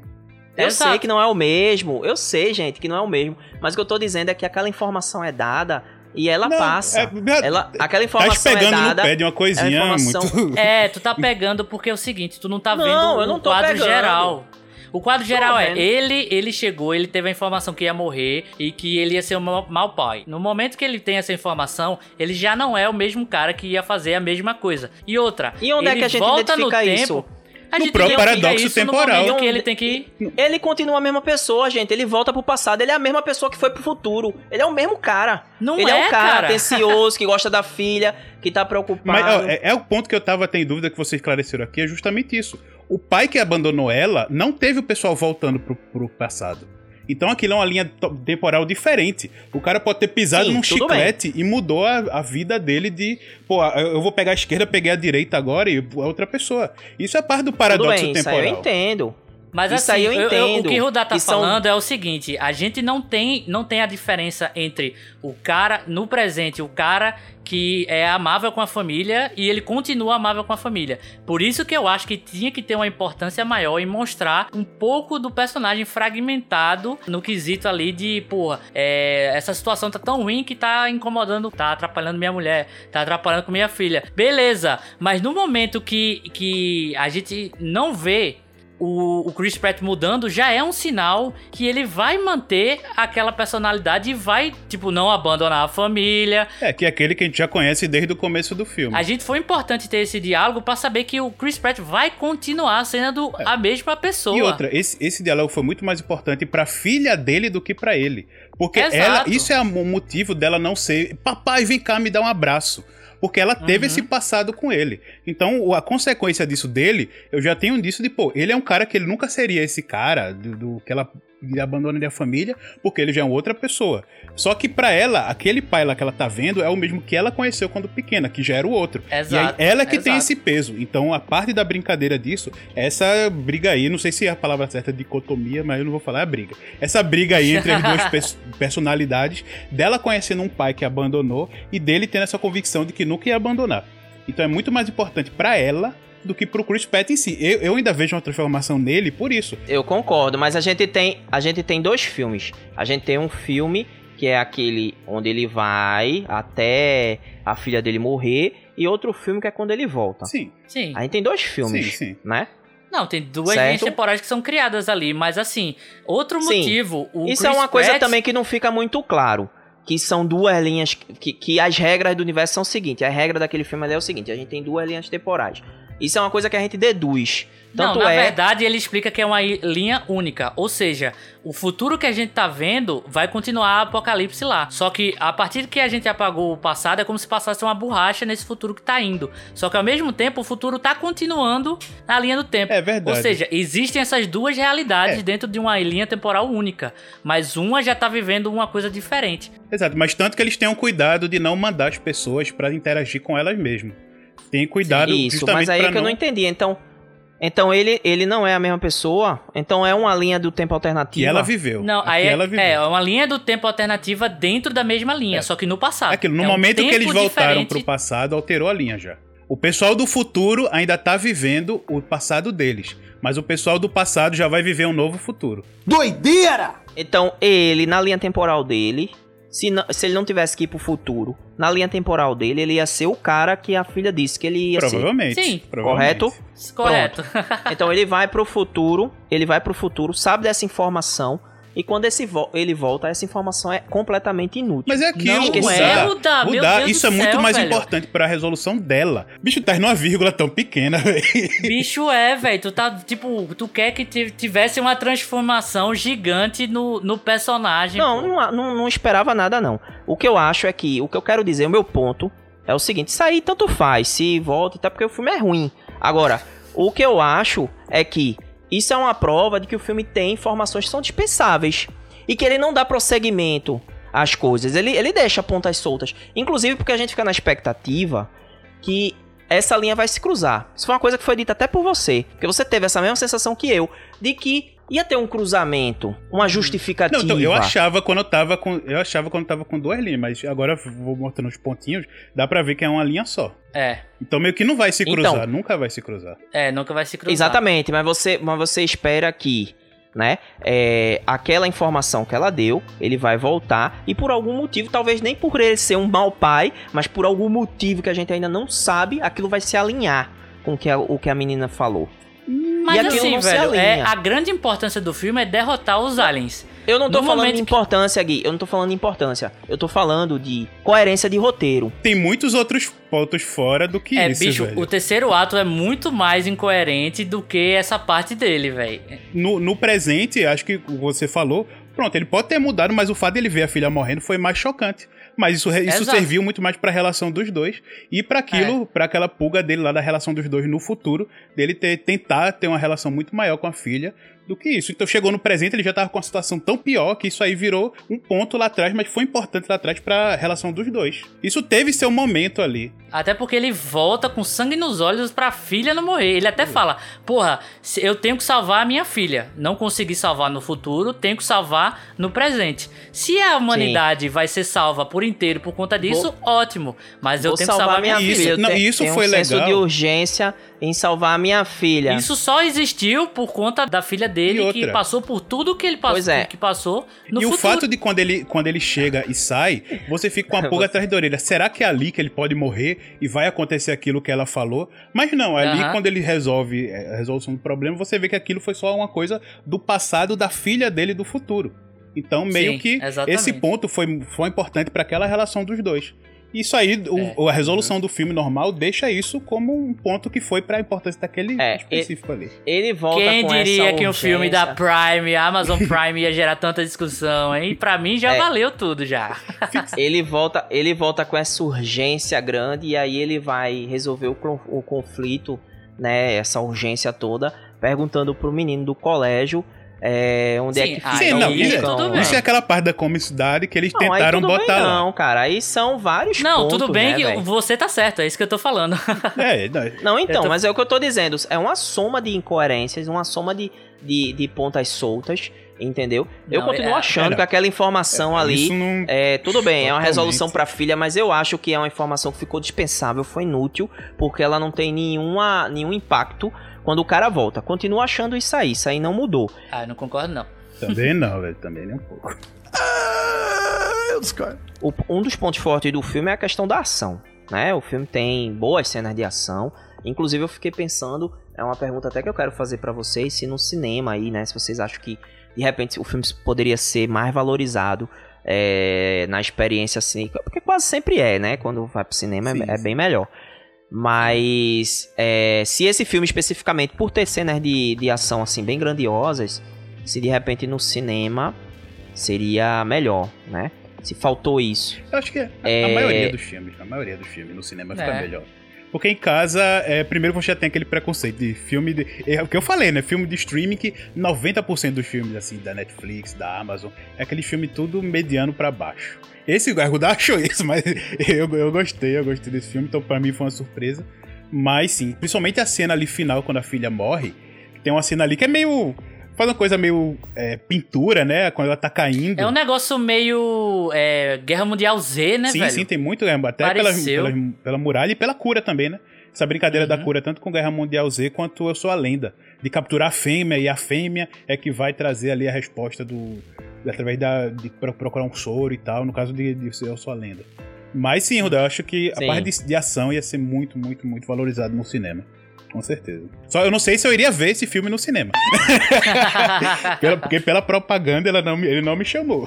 Mas agora que tu sabe que o filme é bom, se tu não Ah, tivesse. eu gostei. Eu, eu iria, eu iria. Se, por exemplo, terminar tudinho. Se você pudesse indicar pra uma pessoa, né? Tipo, ó, vai assistir, esse- pode ir no cinema, paga lá, o, o dinheiro do ingresso vai no cinema que vale a pena. Sim, sim. Tu indicaria? Eu indicaria, eu indicaria. Quando esse, eu não acho que não vai acontecer, mas se um dia as coisas melhorarem, botasse alguns desses filmes grandes assim no cinema, que não sei se seria um bom negócio, né, pra, mas esse seria um, um dos que eu talvez ali, dependendo da quantidade de filme que for sair, mas se tivesse tudo tranquilo, eu iria assim, sem problema. Ver esse, Esse filme. filme, é, esse filme ele, ele é da Paramount, né? A Amazon pra, comprou os direitos de. de de, exibição. Distribuição. É, de exibição, de distribuição, né? de é. exibição, distribuição, é, por 200 milhões, velho. Ah, 200 olha. milhões. É. É, eu, eu concordo também, velho. Eu acho que qualquer filme fica melhor no cinema por a questão da experiência de estar no cinema. Inclusive, vocês vão ver, velho. A gente que não tá podendo ir pro cinema agora e tudo. Quando for pro cinema, com todas as sessões lotadas, com aquele cheirinho de pipoca, com os trailers passando antes, qualquer filme vai ser extraordinário. Até La Casa de Pelo Papel feeling. eu iria ver no cinema. Não, Até pô, La Casa de Papel eu iria filme. ver no cinema. Nossa. Qualquer filme fica melhor com essa experiência e a gente que tá sem há muito tempo vai ficar melhor. Mas esse filme eu também acho que ele funcionaria bem no cinema, inclusive, cara, pra ser um filme de streaming, Eu acho que ele tem a qualidade gráfica, inclusive, lógico, não é o primor do primor, mas ele é muito cinematográfico, assim, no sentido Em de. Parece. É um filme pra cinema, cara. É, É. um filme pra cinema Algumas- que saiu pra É, streaming. algumas partes, porque outra vez, né, no comecinho que eu falei, na hora que eles chegam ali e quando estão na cidade e mostra aquela resolução de eles têm que pegar o, alguma coisa, alguma coisa no laboratório lá rápido, provavelmente são alguma coisa pro, pra fazer o soro, né? É o que dá a entender, essa parte eu também não deixo explicado. Sim, o que eles sim, vão pegar no Paulinho, laboratório. é mais. Não, não, mas aquela parte ali tá inte- legal, interessante, mas o que eu digo é Hum. um ponto que eu fiquei olhando assim, ó, ih, rapaz, que é, na cena tanto na cidade quanto dos jatos saindo, aquela, aquele filtro do Instagram que eles botaram na tela. o não, filtro sim, foi sim, muito sim. Mas aí sépia. seria um, um, entre aspas, um defeito do filme pra cinema ou pra streaming, tá sim, ligado? sim, sim, seria, seria. É, mas até É. a gente tem que lembrar que até Vingadores Ultimato, na cena lá. Não, Vingadores Guerra Infinita tem um erro horrível na cara, na cara da Gamora antes dela morrer lá. No, pela Joia da Alma. Que você vê a cara dela tá mal recortada no cinema. Eu vi esse filme quatro vezes, todas as quatro vezes eu notei isso. tem lá um recorte mal feito, fica lá o 3D mal feito. Então ac- acontece, acontece. Mas tem. Nem, nem tudo. É porque também é um filme relativamente fácil, né, entre aspas. É filme urbano. É. Então são locações e bota ali a parte gráfica, o- os alienígenas, mas assim são bem feitos. Ainda assim são bem feitos. Sim, eu, eu, eu achei ele super bem feito, achei super cinematográfico assim, e eu acho que daria bom sair pro cinema assim. Mas eu acho que o efeito seria o mesmo, cara. Eu acho que a gente aqui representa muito bem o caranguejo atômico agora, se tornou um reflexo da sociedade. Porque Rudá tá olhando pelos aspectos mais técnicos e, e tudo mais, mais apurados, e a gente tá olhando como uns caras que gostaram eu e Paulo, no caso, né? Tá olhando por uns caras que gostaram de uma historinha ali de sci-fi. E se divertiram, tá ligado? Assim como eu defendi Old Guard, eu vou defender esse filme. Não, mas eu digo, é, é, não, não, eu acho bem é, melhor. é ok, ok. Então, só puxei a zoeira aqui. É, mas. Caralho, lembrou de Old Guard, velho. Puta merda. Desculpe! Mas. É, acho que sim, acho que ele estaria. Estaria bem, encheria os olhos assim numa sala de cinema. Mas acho que os críticos apurados de cinema, com o dedinho na, na, do lateral da boca, iam reclamar da mesma forma, velho. É, e outra coisa, esse filme eu tenho certeza que não chegaria perto do sucesso que a Amazon tá divulgando que tá sendo se fosse pro cinema. Ah, sim, Porque, claro. como tá fácil ali na, na mão do controle, né? Você dá um play e tá vendo. Que a Amazon 10 conto todo mundo tem, né? 10 continho ali. Uhum. É, basicamente foi o que aconteceu com a gente. Vamos fazer o que essa semana? Ah, vamos assistir esse filme que saiu, pronto, bora. E aí a facilidade de um clique, entendeu? Se fosse num cinema, talvez o peso da crítica faria esse filme sofrer muito, viu? Porque É. muita gente. Eu, eu, eu não ia ver por causa disso. Eu vi algumas pessoas que eu, que eu acompanho e tal. Algumas pessoas falando bem, outras pessoas falando mal, então eu achava que esse filme ia ser essa brincadeira, um mediano, assim. Mas eu, eu fiquei, ainda bem que eu fiquei do lado do que gostou. Porque foi bem divertido. É. Foi bem divertido. Ah, é divertido, cara. Não é o maior É, primor do mundo, é não, mas é divertido, cara. Divertido. Não, assim. e as coisas que o Rudá falou é aquilo. Tem uns pontinhos de roteiro, mas eu, eu me diverti tanto que algumas coisinhas eu relevei. Não, o terceiro ato pra mim é eu imperdoável. gostei. Mas... Eu gostei. Quando a pessoa tem que reiterar aí várias vezes que não é o primor, não, não é o primor, não. é, não é a melhor coisa do mundo, não. Não, eu, go- Sei eu não, gosto. hein? gostei. Hoje você vestiu a carapuça do hater, cara. Não, é muito ruim, cara. É muito ruim. Eu tô com, eu tô com os críticos aí. né? Eu tô com os críticos. Lembrando que a galera aí gosta de filme de Leandro Hassum, né, velho? Filme de. É, a- a- essa discussão a gente poderia estar tendo com o Venom. O problema é achar quem a gente conhece que gostou. Mas muita gente Mas gostou. tem uma galera que não, então, gostou tem uma galera Venom, que gostou, mas que eu conheço, não. Pois é, pois é. Pois é, velho. Mas já pra gente já ir rumando pro final do pod, eu queria saber de vocês o que é que vocês acharam dos, dos extraterrestres, assim, né? A gente tem uma, uma gama de filmes. Eu, eu senti falta de uma coisa mais criativa, né? Então a gente tem uma gama de filmes aí que, que apostam nesse tipo de bicho, né? Que, que se assemelha um pouco assim a, a animais e tal, né? Tem uma. é, fazem grunhidos, tem garras, não sei o que Dos famosos É. monstros. monstros, é. Eu, eu, eu confesso a vocês que gostaria de ver uma coisa mais criativa, assim, né? Um, um- uma maneira de pensar numa, numa existência aí de vida fora da Terra, né? De uma forma diferente, né? Mas o que é que vocês acharam? Tá ligado? Chris Pratt parece que não gostou muito não, que no final ele sai na mão, né? Isso é outra coisa tosquíssima, porque ele luta com a rainha mãe, que a galera faz a toxina, mas não mata a mulher, que era muito mais rápido, né? Fazer a toxina e matar a mulher pra ela parar de reproduzir, né? E matar o bicho pra ela parar de reproduzir. Mas aí a galera faz a toxina e convenientemente é nesse momento que os outros bichos, né, os machos da, da espécie, invadem lá no futuro o, o a base, né, do, do, do dos humanos lá, o dos Dark é um filme sem conflito que não tenha diversão nenhuma, tá ligado?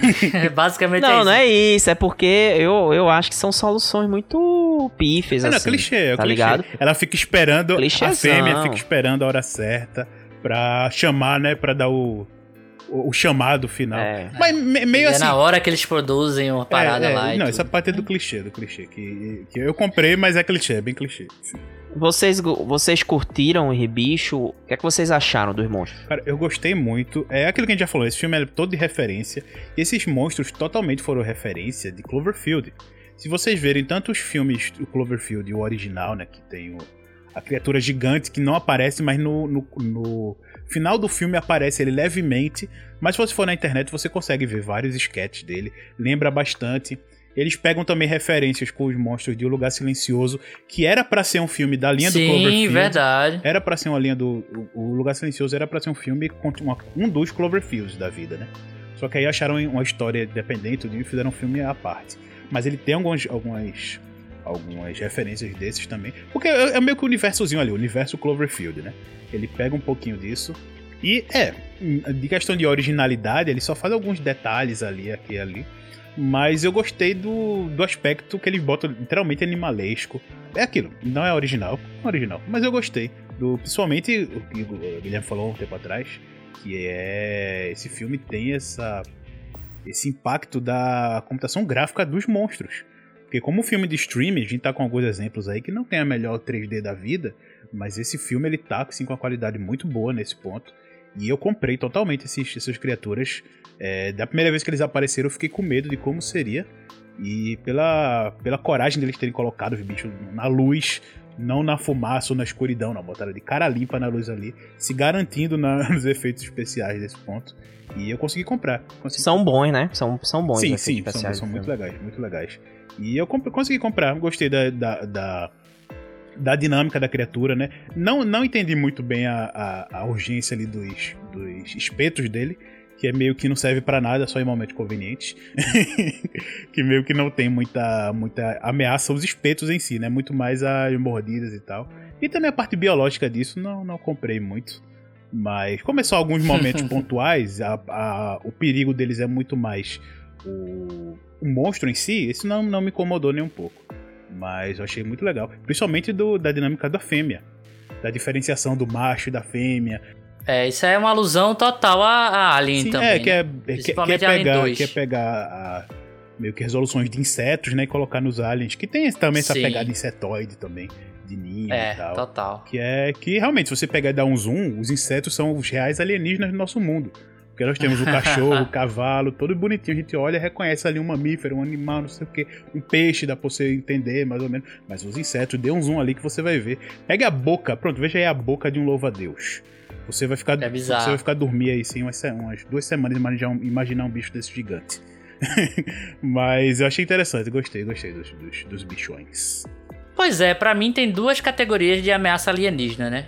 Os animalescos e os inteligentes. E o predador tá meio que no meio disso aí. mas, cara, quando eu foi descoberto, né? Inclusive eu tinha comentado, mas eu realmente gosto quando apresentou o primeiro bicho, ele se tremendo ali. Realmente parece que é um, um monstro, né? Parece um, um alien, parece mais um monstro mesmo, né? Acaba entrando na mesma classificação, mas eu gostei de como foi apresentado, gostei do design deles e tudo. A parada dos espetinhos lá, apesar de realmente ser conveniente, eles atiram quando alguém realmente precisa morrer, quando Ou alguém precisa, precisa. ferir, se ferir. É, ou se ferir, ou tipo, tirar a arma, da mão do Chris Pratt. no final. Aí tudo bem, pode usar, mas, mas ok. Mas tirando isso, eu gostei do design deles, não achei nada ruim, não, né? Essa coisa mais insetóide, é, animalesco mesmo, eu curti. Só que eu não gosto dessas coisas meio tipo, vamos aqui passar horas e horas metendo tiro neles e eles não morrendo. Isso aí realmente é algo que, como eu falei, eu não gosto tanto da ação desse, desse filme. Gostaria que fosse mais um filme estilo resgate, estilo correria e fugir do que vamos meter tiro, tiro, tiro, tiro, tiro e o bicho não morre. O bicho não morre. Morre quando a gente precisa dar umas carreiras, mira da galera começa a, a- a acertar nos cantos certos, né?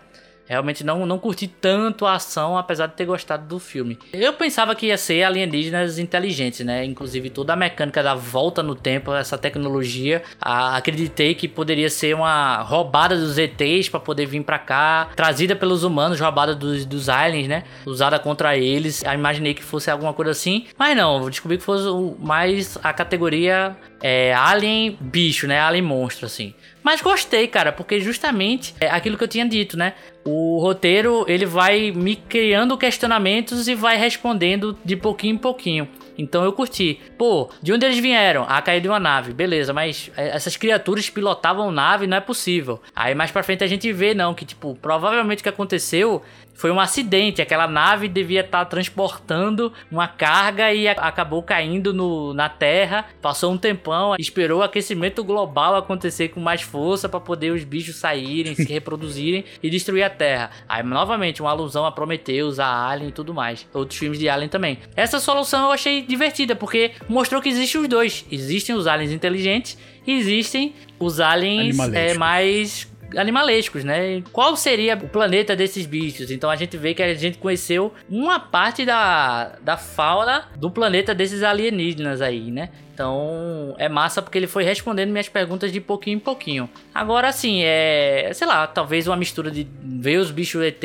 Mas também ia cair muito. Tudo bem que o filme é todo clichê, é uma mistureba de, de muita coisa que eu gostei, mas é. Não, não dá para defender esse quesito. Mas talvez mostrar que os bichos seriam uma arma do, dos ETs que caíram. Aí, porra, é meio a premissa de Círculo de Fogo, sabe? Tem os ETs mandando os kaiju aqui pra Terra e tudo. Mas sei lá, gostei, cara. Gostei, gostei. Não é minha classificação favorita de ETs, mas gostei do filme. Gostei de como foi apresentado. É, inclusive, assim como Prometheus 2, pode ter aí uma desculpa pra eles irem atrás agora do planeta dos criadores dos, das Prometeu 2, também conhecido como Covenant, né? É, o... Covenant, é, Alien Covenant, que é, é o Prometheus 2. Alien Covenant. É o Prometheus 2. que eles talvez aí iam atrás das criaturas para ver, ah, meu Deus, quem foi que criou? De onde eles vêm? Quem são? Onde se alimentam? Hoje, no Globo Repórter.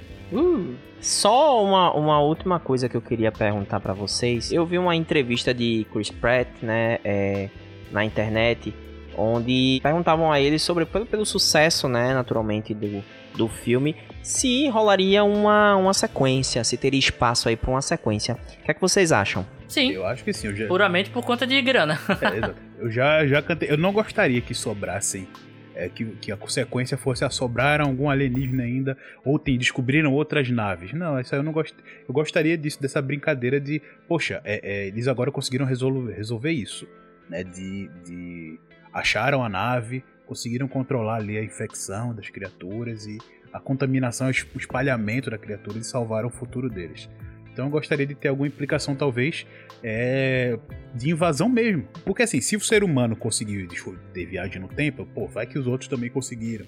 Eles, como eles sabiam que o, mesmo a nave caindo, as criaturas iam se soltar, eles, ah, então vamos deixar porque vai dizimar o planeta Terra mesmo, é isso que a gente quer, para quando dizimar a gente vai, chega e domina. Que é, que é aquela premissa básica do filme do Alien, que é dominação mundial. Então, talvez aí agora que eles viram que eles consertaram o futuro, aí eles vão vir para uma invasão de verdade. E aí você vai ter uma guerra não só com as criaturas animalescas, mas com as criaturas inteligentes que estavam nas naves ali. Então, eu, eu adoro ficção científica, então eu vou ficar imaginando. é muito fora, né? eu vou imaginar muita coisa, então assim. É, eu, eu só tenho um problema nessa teoria, porque eu, eu não consigo ver esse filme só um filme de Alien agora. Ele tem que ter, para mim, a questão da viagem no tempo. E foi estabelecida que ele só viaja de 30 em 30. Se eles tiverem que viajar 30 anos pro futuro, tá tudo destruído. Não sobrou nada, não tem nada lá para eles, né? Agora, se eles inventarem a tecnologia e conseguirem viajar pro passado e ter alguma coisa para resolver no passado. Não, então, agora 30 anos no futuro, não, porque eles não já resolveram. Então agora o futuro deles não tem mais os aliens, então tá normal. Mas aí, é, depende, depende, porque é, tem que. É, ele, não, ele não vai é pro futuro destruído se eles já acabaram de resolver no passado. Então aquele futuro que é o começo do, do filme já não existe mais. É verdade. Seria o futuro do bem agora, é. né, digamos. Onde eles não estão mais com a ameaça dos dois é. das criaturas. É, e eu vou terminar minha fala por aí, porque a gente falando de viagem no tempo tem é, milhões é, de possibilidades. Precisar então... de uma então viagem no tempo pra terminar esse podcast. É, exatamente. Então, acredito que vai ter pelo sucesso, mas não consigo imaginar um, um plot assim tão rapidamente, não.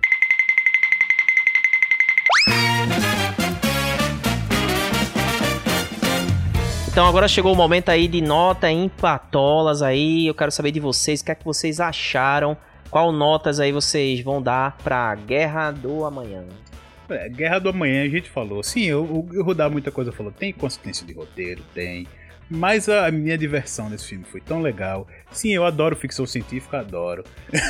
tanto que eu ia falando vários filmes B, tanto que eu ia citar uma das referências aqui. É Skyline, A Invasão, que é um filme ultra mega B que esse filme tem algumas coisas também disso. Provavelmente ninguém nunca viu daqui.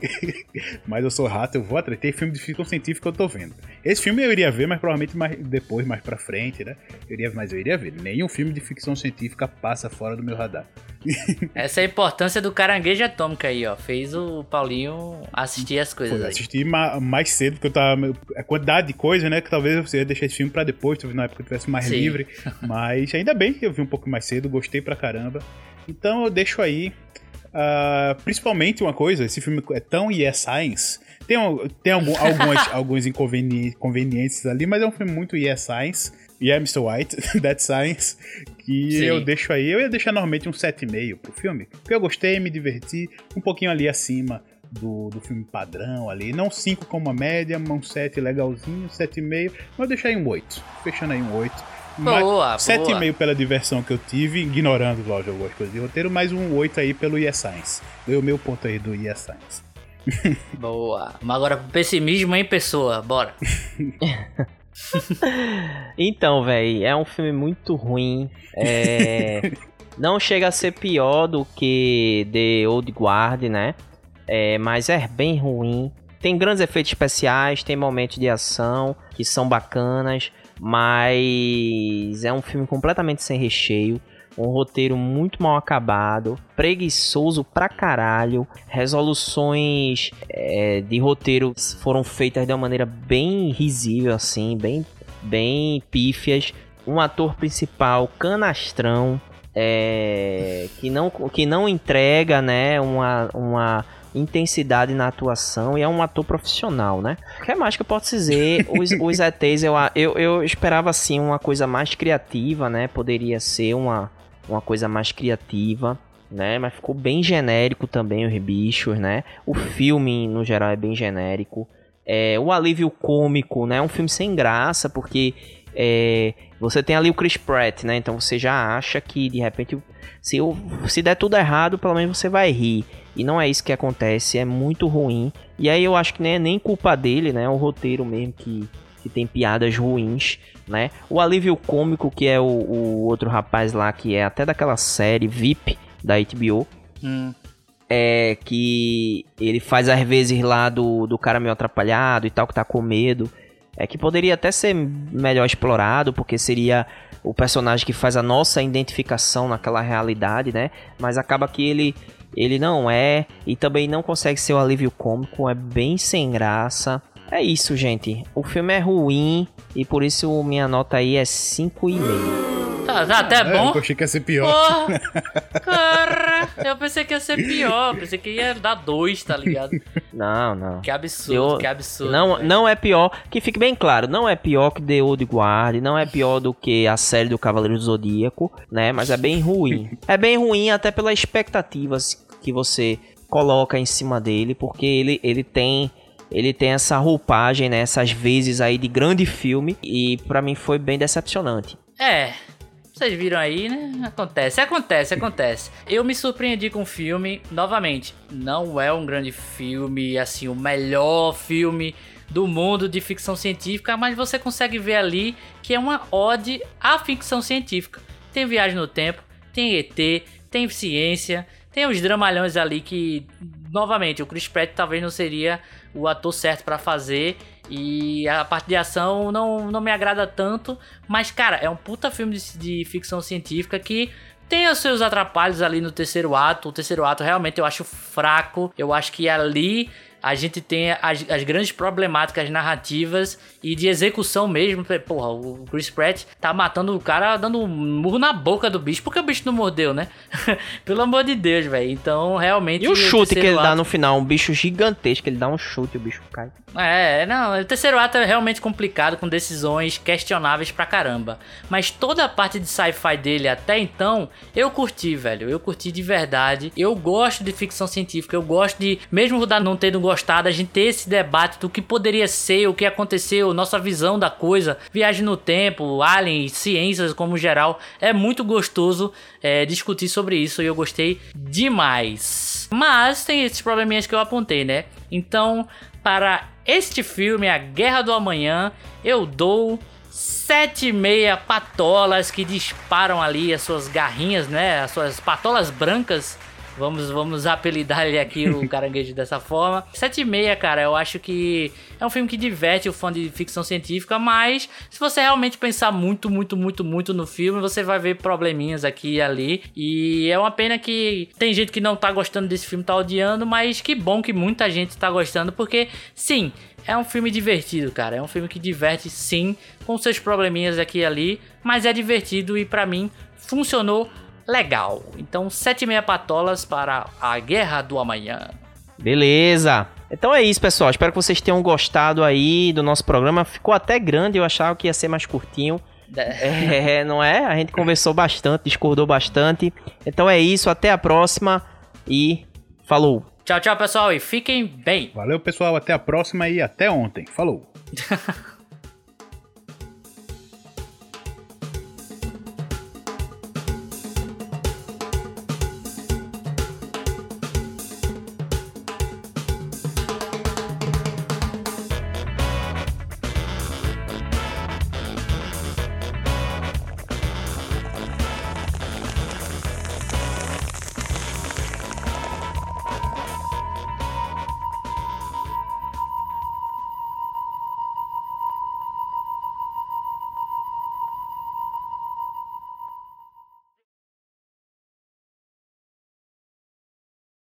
É, vamos lá, pra gente rumar já pro final do pod, por causa da hora de Gui. É, não, não vai falar isso no um podcast, né, porra? é o quê? Não precisa falar isso no podcast, porra. Não, pô, porque a galera tem que saber aí, pô. A gente, ó, ó, pessoal, é o seguinte, ó, a gente que é podcast aqui, a gente também tem hora, né? Às vezes a gente grava de noite, então no outro dia vai acordar de manhã. Então às vezes não dá para fazer um podcast longuíssimo, a gente tem que reduzir um pouquinho porque no final das contas aí a gente tem que dormir, acordar no outro dia cedo. Podcast também a gente, principalmente podcast aí, a galera, o produtor médio de conteúdo, né? Que tem todas, a, todas essas problemáticas que você já sabe, cachorro latindo, é, o, a criança que chega aqui e tal, o filho que chega aqui para atrapalhar a gravação, né? Briga de vizinho, enfim. É, é uma série de coisas. A casa pegando fogo. é isso.